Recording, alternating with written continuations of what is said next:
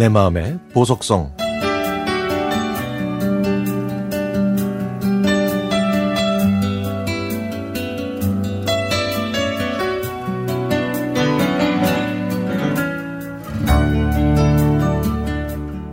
저는 3살 배기 쌍둥이 딸을 키우고 있는 40세 워킹맘입니다.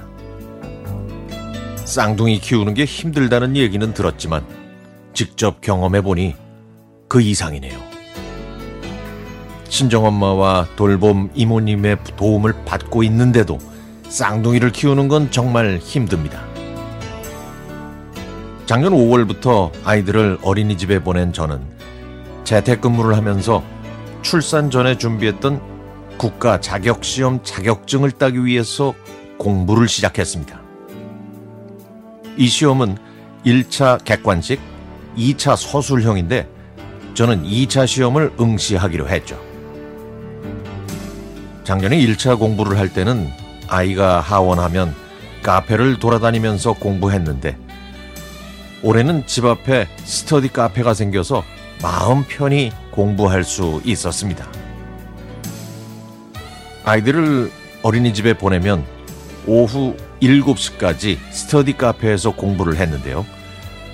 점심은 집에 와서 먹고 집안일도 하면서 공부했습니다. 회사 일은 밤에 아이들을 재우고 했는데요.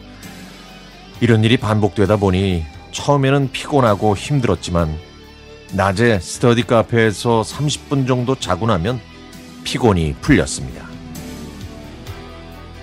제가 응시한 서술시험은 마지막 한 달이 가장 중요한데 결국 예상하지 못한 일이 발생했습니다. 시험이 얼마 남지 않았을 때 갑자기 아이들이 고열로 아프기 시작했던 겁니다. 아이들이 태어나서 이렇게 오랫동안 고열이 난 게 처음이라 병원에서 피를 뽑고 검사를 했더니 염증이 원인이라고 하더군요. 하지만 아이들이 약을 먹어도 고열은 잡히지 않았고 마침내 아이들은 약을 거부하기 시작했죠. 결국 저까지 스트레스와 과로로 갑상선과 가슴에 염증이 생겨서 병원 신세를 지는 바람에 2주 동안은 제대로 공부하지를 못했습니다.